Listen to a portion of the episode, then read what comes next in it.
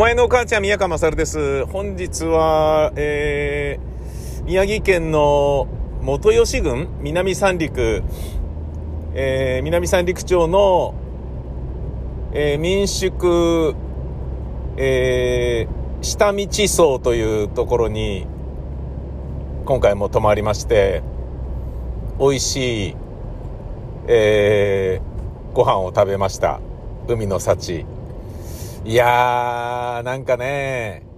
東京に住んでいて、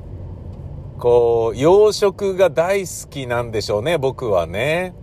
まあ、ハンバーガーも好きだけど、太るからあんまり食べないとしても、和食以外のものを意外と食べがちなんですよね。カレーとか、えー、フォーとか。まあ、なんでカレーとフォーってどっから来てんだって話なんですけど、まあ、ステーキとかね、まあ、コロッケとか、えー、コロッケってクロケットですよね、もともとね。うん、まあ、なんかそういうもういろいろなものですよ。えー、なんだけど、こういうところに来ると、海の幸の美味しさ、和食の強さ、なんか底力みたいなものをバチンと見せつけられるみたいで、結構びっくりだな。昨日の夜にですね、食べた料理もまあ美味しくてね、まあ今朝のね、あの茎わかめのぬるっとしたやつとかもね、もう本当に面白い、あの美味しくてなんだけど、で刺身もね、あと、オイスターの酢の物、まあオイスターじゃ、まあ牡蠣ですよ、要は。で、牡蠣がいっぱい取れてるらしくて、牡蠣でかくて、量が多くて、牡蠣の酢の物にもなってるし、えー、鍋物の中にも入ってるし、あの、いろんなものの中に入ってるねっていう感じで、えー、牡蠣満喫。で、ああ、なんか、すげえなと。えー、刺身だけじゃなくても、こんなに美味しいと思うのかっていう感じを改めてなんだろうな、見せつけられた感じだったね。あの、海の幸舐めんなよっていう風に言われてるような感じだった。うん。そして、まあもちろん、あの、刺身も美味しいですけれど、えー、料理されたものも、あ、ここじゃなきゃ食べられねえわっていうものが、やっぱりあるんだよね。俺がね、びっくりしたのは、あのまあ、もうちょっと料理、あの出てきますので、ゆっくり食べてくださいね、とかって言われてて、まあ、それがちょっと、あの申し訳なかったなっていう感じなんだけどさ、申し訳なかったなっていうのは、要は、えっ、ー、と、あ、こいつ酒飲まねえんだっていう感じなわけですよ。だいたい民宿なんつうものはさ、夕食時に酒をどれだけ頼むかで上がりが変わってくるじゃないですか。で、そこで儲けてるようなもんじゃないですか。で、酒飲まないってことは、ふざけんなよみたいな話だと思うんですよね。多分。だって素泊まりで5800円ぐらいで、で、2食付きで8000円ってことは、夕飯と朝ごはんで3000円いってないわけですよ。もうにしたらめちゃめちゃ安いからね、ご飯。あのー、料理。もう腹いっぱいになるしさ、朝ごはんだってね、決して手を抜いてる感じでは全くないし、なんだけど、で、それで、あ飲み物何なさいますか？つってね。まあ、あの、おっさんが一人で行ってっから、ね、車で来てっからね、えー、まあ、どっから来たのかわからんけど、まあ、東京だったらことさらね、まあ、酒ぐらい飲むだろうなと、こんなね、デリヘル嬢も呼べるようなところじゃないわけだから、ね、えー、東京のね、エロ親父なんつうもな、酒でも飲むだろうぐらいに、まあ思ってますよね、きっとね。それがお飲み物何なさいますかって、そこいっぱいね、ハイボールだとか、ね、ウイスキー、焼酎、ハイス、なんかサワーとかね、もういろんなものが、こうメニューとして書いてあるわけですよ。芋焼酎とかね。で、日本酒の種類とかもいっぱい書いてある。なんだけど、あ、水でって言って、あ、はいっつって、少々お待ちくださいっつって、あのー、水をいっぱい持ってきて、で、で、飲まないってことは、とっとと食うってことじゃないですか。それによって多分慌てたんだろうね。あ、あの、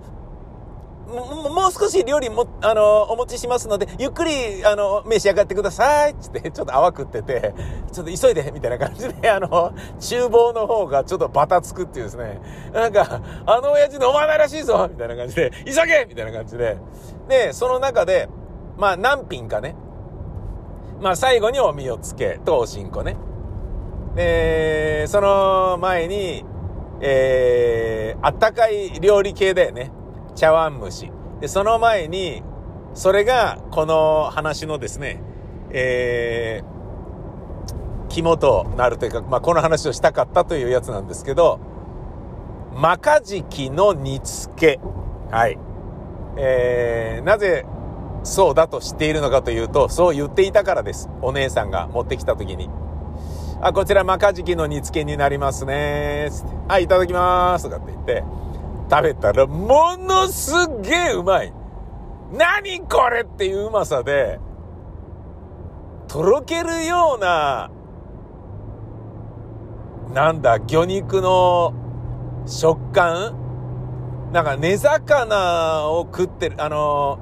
メジナみたいな食感なんだけど、でもちゃんとカジキの芯があって、だけど煮付けにしてるから柔らかくって、で、油も乗ってて、で、それを煮付けたからちょい甘にしてるから、まあ、食い応えがあって、で、それがね、まあ、こう、赤ちゃんの、あ、違うな中学生のげんこつぐらいの大きさなんですよ。意外とでかいんですよね。小さくはないけど、バカでかいってわけではない。で、それをね、もう、魚が全然、あ、魚じゃねえ、骨が全然ないのをバリバリバリバリ食ってるだけで、何これって、超うまいんですけど、みたいな、そういう感じだったね。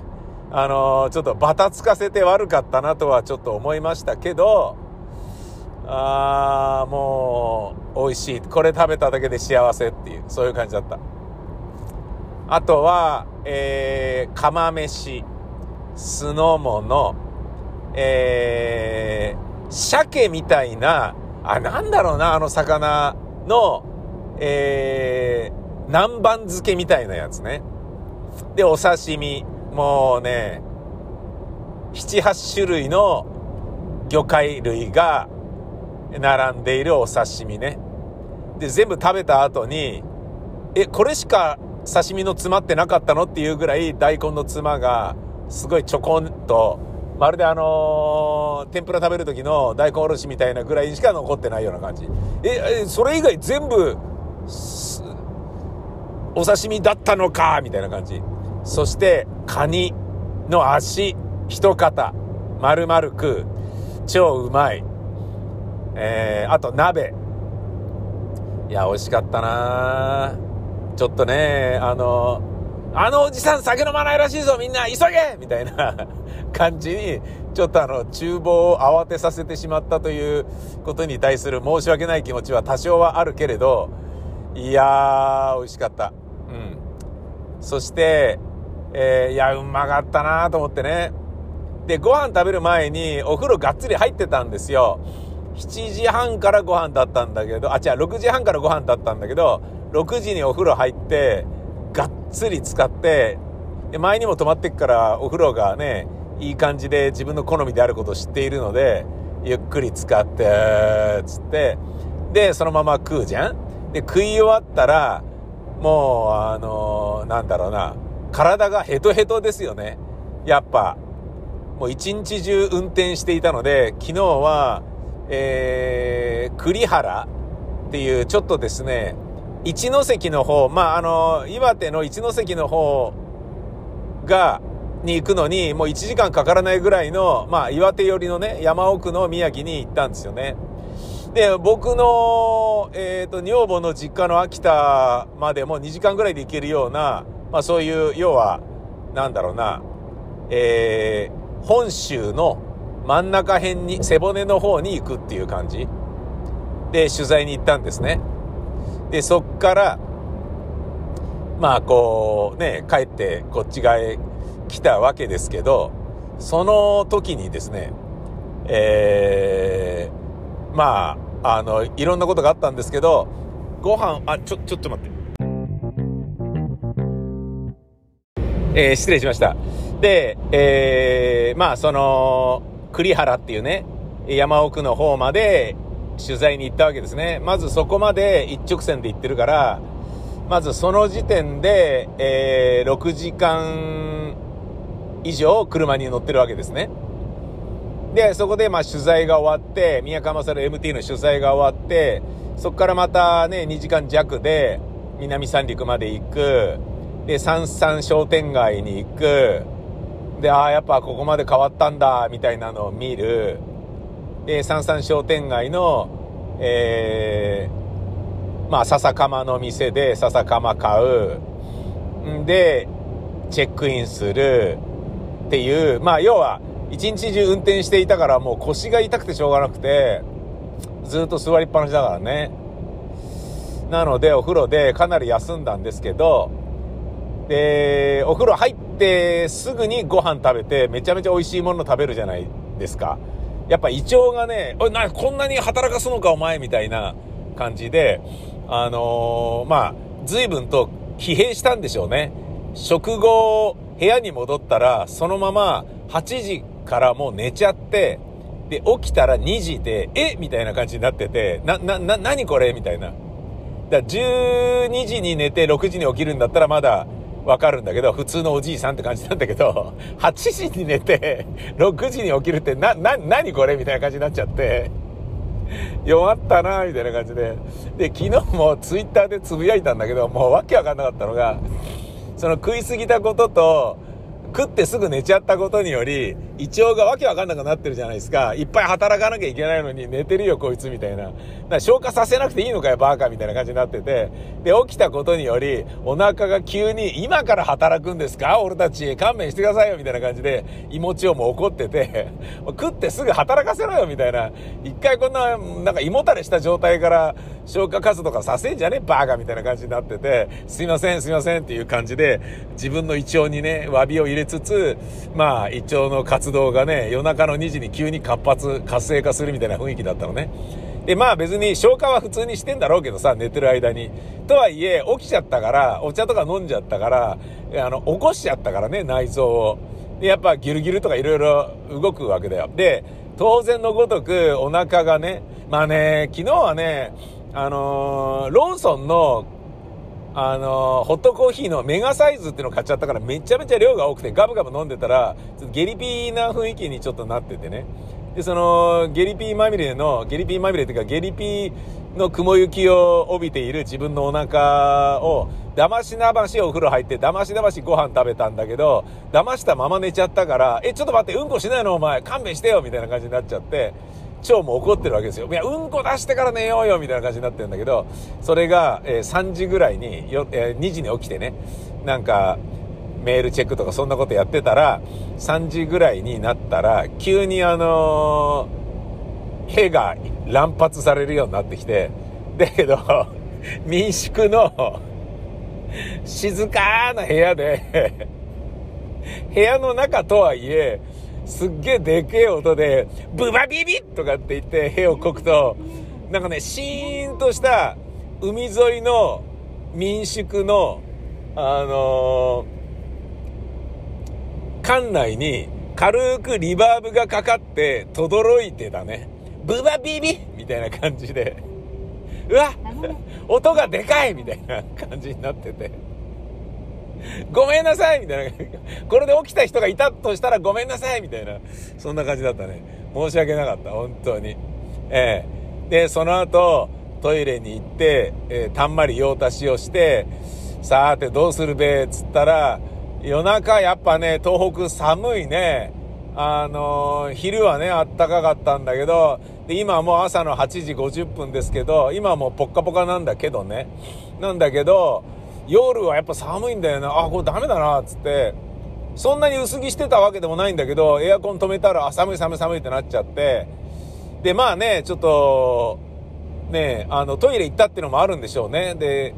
ね、あの、放ったから産み落としてるので、それでまあ気圧、ね、血圧も下がり、これちょっと、ちゃんとあの、あれした方がいいんじゃない？っていう感じで、お風呂に夜中に行くことにして、なんかね、迷惑な客だと思うよ、本当に。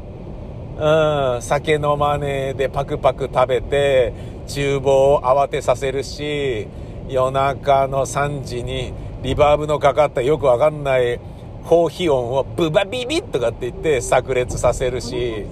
4時ぐらいにいきなりもう電気が消えてるのに、風呂入りに行ってカコーンとかなんかやってジャバジャバとかやってやってるし、何なんだあいつみたいな、ハムスターかよあの夜行性はみたいな感じになって、ね、自分の中ではもう2時が朝だったんで、申し訳ないですけどっていう感じで、まだ24時間風呂入れるっていうの聞いてたから安心して寝たっていうのもあるんですけどね、っていう感じだったのね。で、挙句の果てに、朝の5時からヨーロッパリーグのバルセロナ・ガラタサライ戦っていうのをワウワウオンデマンドで見てですね、で見てる最中に、あの、バッテリーがなくなってきたので、で、またね、その見てる最中5時半とか真っ暗な時にガラガラガラとかって玄関開けて 民宿でみんなが寝てんのに、自分の車の駐車場のとこまで行って、その中にあるあのー充電器、iPhone の充電器とか取りに行ったりなんかして、で、取りに行ったついでに、え、何これ霜が降りてるじゃんみたいな感じで、ガリガリガリとフロントガラスについてる霜をガリガリガリガリ取るみたいなことをやったりなんかして、あの、まあ、ハーフタイムだからいいやみたいな感じで、かなりうるさい迷惑な客だったような気がする。俺ってやつは。うん。で、戻って、あのー、ハーフタイム明けにね、チャビ監督は我がバルセロナのまあ、ローテーションでね、で、ずっぱりだったメンバーを、えー、外しておったんですけど、これちょっとダメだっつ、0対0で勝てねえわってなって、やっぱ、セルヒオ・ブスケツとか、まあ、出したピケとかだ出てもらったんですよね。ダメだっつ、頼むみんな、みたいな感じでね。で、えー、いい線行ってたりしたんだけど、で、エアコンつけてるけど、外の空気をね、換気のためにね、まあちょっと開けたら、あ、これ気持ちいいな、つって、で、窓をちょっとだけ開けて換気したまま、外の空気を入れながら暖房をつけるっていう、まあ、二酸化炭素中毒に、なんか一酸化炭素中毒にならないように、まあ、してたわけですね。なんだけど、デンベレがうまくいったかなと思ったシュートを放った時に、いつもの癖で、いつもの癖っていうのは僕家でサッカーを見ている時の癖で、ドワッとかって言って、すげえでっかい声出しちゃって、朝の6時ぐらいに、まだ誰も起きてないのに、ガーッとか言って、急にでかい声。窓開いてるから、もう何なんだよ、あの客みたいに。もうね、さぞ大変な、もうふざけんなよ、あのじじいみたいになってたんじゃないかなと思いますよ。もう、ね、ようやく帰ったよ、あのじじいみたいに、今頃思われてるんだろうなと思うと、まあね、それはそれでしょうがないんじゃないっていう気もするし、まあね、なんか、あの、まあ端的に言うと、ごめんなさいっていう感じだよ。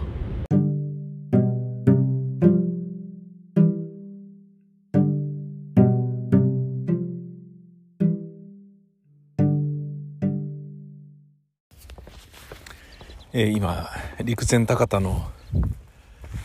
献花台に来ております。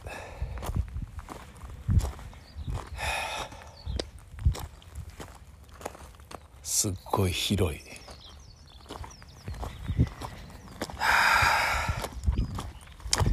俺ジャージで来ちゃったんだよな。地元の人ばっかりだからさみんな喪服なんだよな。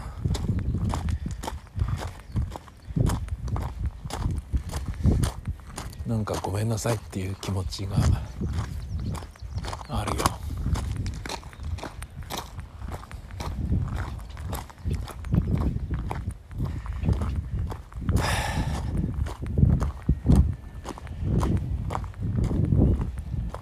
こに来るまでも結構ね涙ちょちょぎれましたね。涙がこみ上げてきましたね。あのいろんな意味で。えっ、ー、とまあこの11年の間に4回ぐらいしか海沿いの道を歩いあの車で走ってはいないんですよ。僕は。バイクと車で。バイクで2回車で2回ぐらいかな。なんだけど最初ね2011年の秋に来た時はものすごいあの惨憺たるありさまだったのでビルの上にねビルというかもう廃屋のね建物の屋上に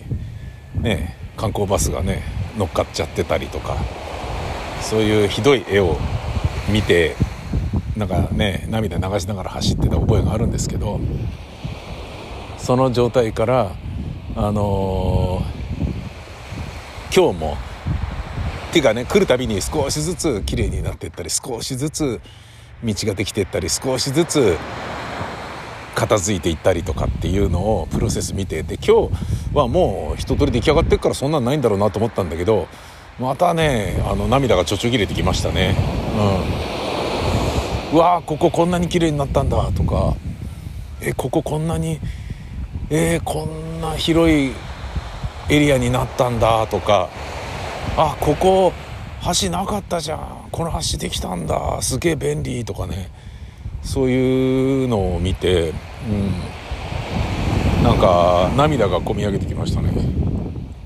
え？涙がこみ上げる？なんかちょっと言葉おかしい。涙ってあんまりこみ上げないか。らええ。まあ込み下げはしないね。込み込み上げるってことは込み下げるっていうこともあるわけ。うん。分かんないね。おえつ？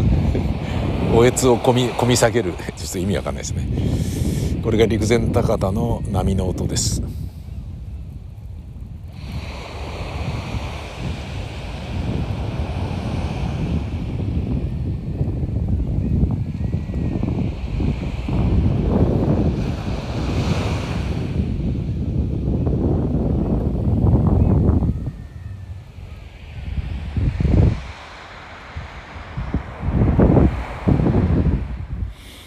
保安林と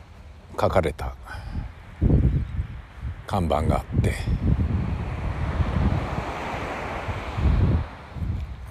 なんだろうもみの木のような、ま、なんかね植えられてるんですよ。苗がいっぱいね。植林されてんのね。でこれまたね5年後10年後とかになるとめちゃめちゃタッパが上がってたりして感動するんだろうなと思ってまた来ようと思いました。陸前高田って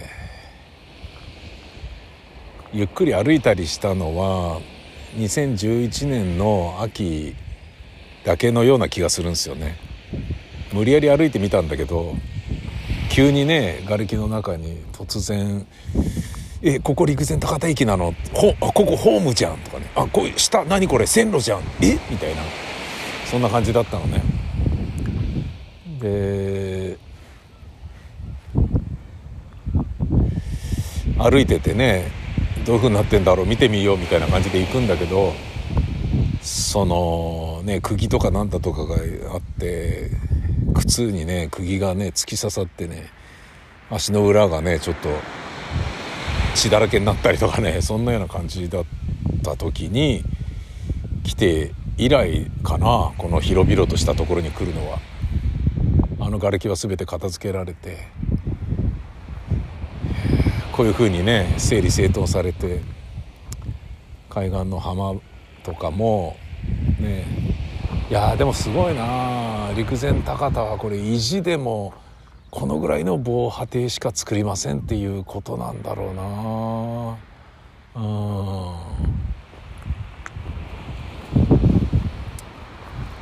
ん。いやね守るためにねどれだけ高さをね上げるのかっていうこともあると思うんだけど。さっきのね南三陸の僕が民宿に泊まったところはちょい高かったんですよね、うん、でそこ一回登ってで降りないとまた海には行けなくて。で地続きで海を見ることができなかったわけよ。だけどその下道荘っていう民宿は丘の上にあるからあの部屋の窓からは海見えるんだけどじゃあ海行こうってなると一回そのね登って下がって登って下がってをなんか2回ぐらい繰り返さないといけないんだよね。まず地形が登って下がってなのね。で下がって海に着いたかなと思ったらそこに防波堤があるからそれ階段で登ってもう一回それ下らなきゃいけないわけさ。うん。まあね出たところでねあのなんだろうな漁場があるだけなんで海を見たっていうことでしかないんだけどさ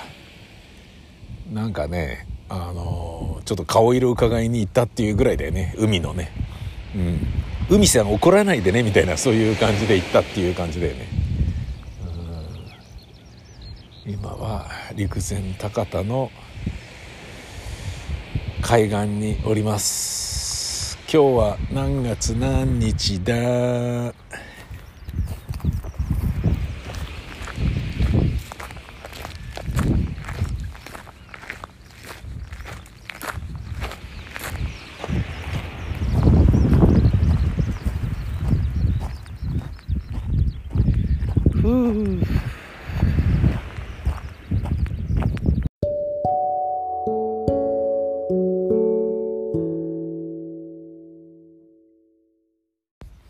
しまった間違えた。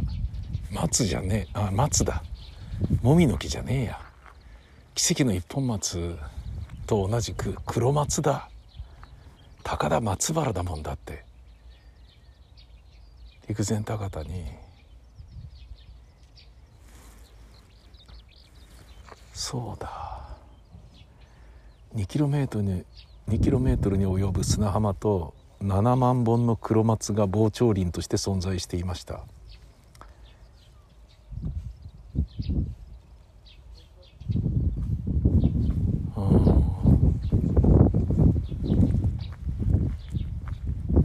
で震災の被害を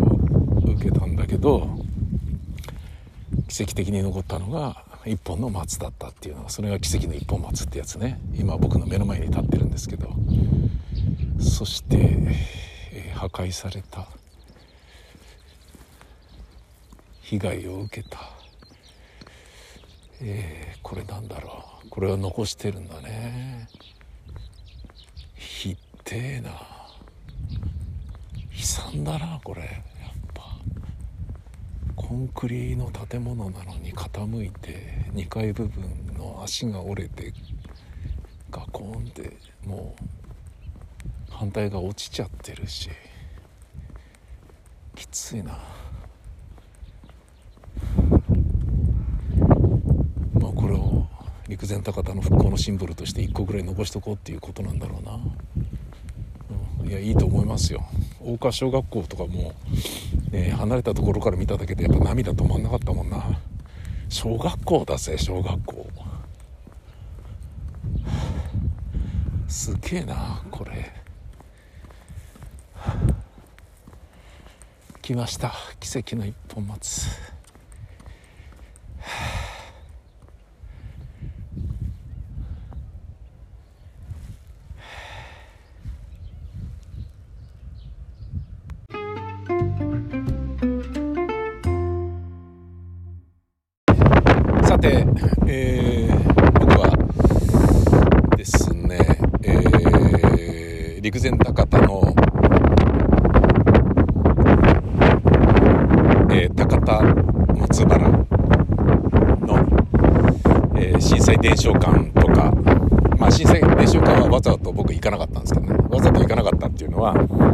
ないからなっつってまた来るだろうという、そういうことです。ね、あそこ全部行っちゃうと、あ行ったしな、みたいな風に、東京戻ったらね、白状なことに思いそうな自分がいるので、その自分をね、ふざけんなよっていう意味合いで見ないでいると。見ないでいればですね、あそこまで行ってないからなと。ね、陸前高田の高田松原の震災伝承館まだ見てないよな。そうですし家族とねなんかね秋田のね女房の実家に帰る時に車で行くなんていう時に寄ってこいよなんていうこともまあ可能になるしねでもそれがね俺が言ってるんであればいや俺行ったからもういいよいいよみたいな感じなんで 家族をそういうとこ連れてく特にね若いやつそういうとこ連れてった方がねあのねこれ語り継ぐとかね忘れないとかそういう意味合いではいいはずなんだけどねっていうこともあるからね。で、えー、その後ですね、僕は、えー、陸前高田を離れ、ちょっと北に進み、えー、穴通し磯穴通し磯というところに行きました。いや、すごかったな、祈願。ね。えー、奇跡の木に岩ね、祈願でね、もう、見ただけで何これっていう。あのー、要は穴開いてんすよね。でね、アルファベットの大文字の M のように山が2つくっついてて、で、その M の下の部分に、えー、海があるとしたらね、その M の盛り上がってるところの三角部分が2つ穴が開いてるんですよ。えー、穴通し磯というね、まあ有名な、もうビジュアルなところでね、そこをまあ見て、今、えー、その後どこに来たかと申しますと、ここです。大船渡市浦浜地区緑地広場、ど根性ポプラ広場。はい。えー、そうです。誰も人はいません。えー、ですが私は来ました。来てみたかったんですね。奇跡の一本松っていうのは陸前高田市でおなじみ有名ですよね。それと並び称されるわけではないけれど、実は大船渡市には、えー、ど根性ポプラというのがあるんですね。なぜかこのポプラの木がですね、えー、倒れなかったんですね。すっごい、もう周りはね、本当にただの平らなね、えー、草原みたいな感じになってるとこなんですけど、すごいよね。ど根性ポプラ広場こ。の広場になった土地は平成23年3月11日の東日本大震災津波以前は旅館商店資材倉庫などがあった民有地でした中心に立つポプラの木は商店の敷地内に昭和8年の三陸大津波以後に植えられたもので現在樹齢約80年溝の東日本大震災津波での木の高さ約25メートルの半分が海水に浸かり、十数回に及ぶ甚大な破壊力の押し波、引き波に耐え、周囲が悲惨なまでに変わり果てた中で悠然と立っている一本のポプラの姿は、呆然自失となっていた住民の心を慰め、奮い立つ勇気を与えてくれました。誰からともなくど根性ポプラと呼ばれるようになりました。地域ではこのポプラの木を中心とした憩いと人の交流広場建設構想で話し合って四国の提言を受け地域が管理する多目的広場ど根性ポプラ広場として整備したものです。この広場実現にあたっては地権者様のご理解ご協力と計画を後押ししていただいた住民の熱い思いが込められております。平成30年5月竣工。大船渡市ということですよまあ来てみてくださいよ皆さんすげえなと思うこんな高いのに全然大丈夫だったんだ。すげえなーってね。うん。その代わり何もないんだけどね、まあ、だからなんだろうエンターテインメントだと思ってね来ると良くないよね。うん。当たり前だけどさ。でねあの当たり前ですけどこういうところにね、えー、来れば来るほど今、えー、そのど根性ポプラのね、えー、ところにおりますけど、あのこういうところね、陸前高田の高田松原に行こうとかね、えー、そういうふうになると、やっぱ、えっ、と、道そのものは上にあるんだけど、もうあの、つまり東日本大震災で道が、ね、上になるだけ作りましょうみたいになってんじゃん。で、ね、あの結構ハイウェイ、無料のハイウェイもできたんで、えー、移動も楽になってよ、いいんですけど、やっぱ上の方にあるわけですよ。で、そっから、まあ、まあ無料のハイウェイ、なんて三陸道っつうの、えー、降りてね、えー、で、下道を走るでしょ？で、こういうとこに来る。で、やっぱその震災絡みのところっていうのはやっぱね、海の近くが多いので、やっぱね、何も流されちゃ、流されちゃって何もなくなっちゃったところに、そのね、あの、通等式典会場があったりとか、その、震災伝承館があったりとかするからさ。っていうことは、やっぱ上から上から下に降りてくわけね。下へ下へと。で、そのね、都度、まあ、ここへ来る時もそうだったんだけど、このポプラン、ど根性ポプラに来る時もそうだったんだけど、やっぱりここから津波危険地域に入りますえー、何かあった時は通行止めになる可能性がありますという看板があって必ずそれを通過するんですよねこれより先は津波が、えー、襲ってくる可能性がある場所ですっていう境目のところにそういう看板があるんだよねそれいちいちぎくりとするわけよもうさ、地元の人はさ、風景の一つになってると思うんだけど、東京から行くと、そういうのが、もういちいち、ぐさっぐさっとこう、なんだろうな、気持ちをささくれ立たせるんだよね。うん。なんかさ、まあこ、こへ来る時もそうだったんだよね。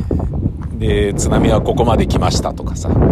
で、ここから帰る時に、えー、これ以上、あのー、津波は、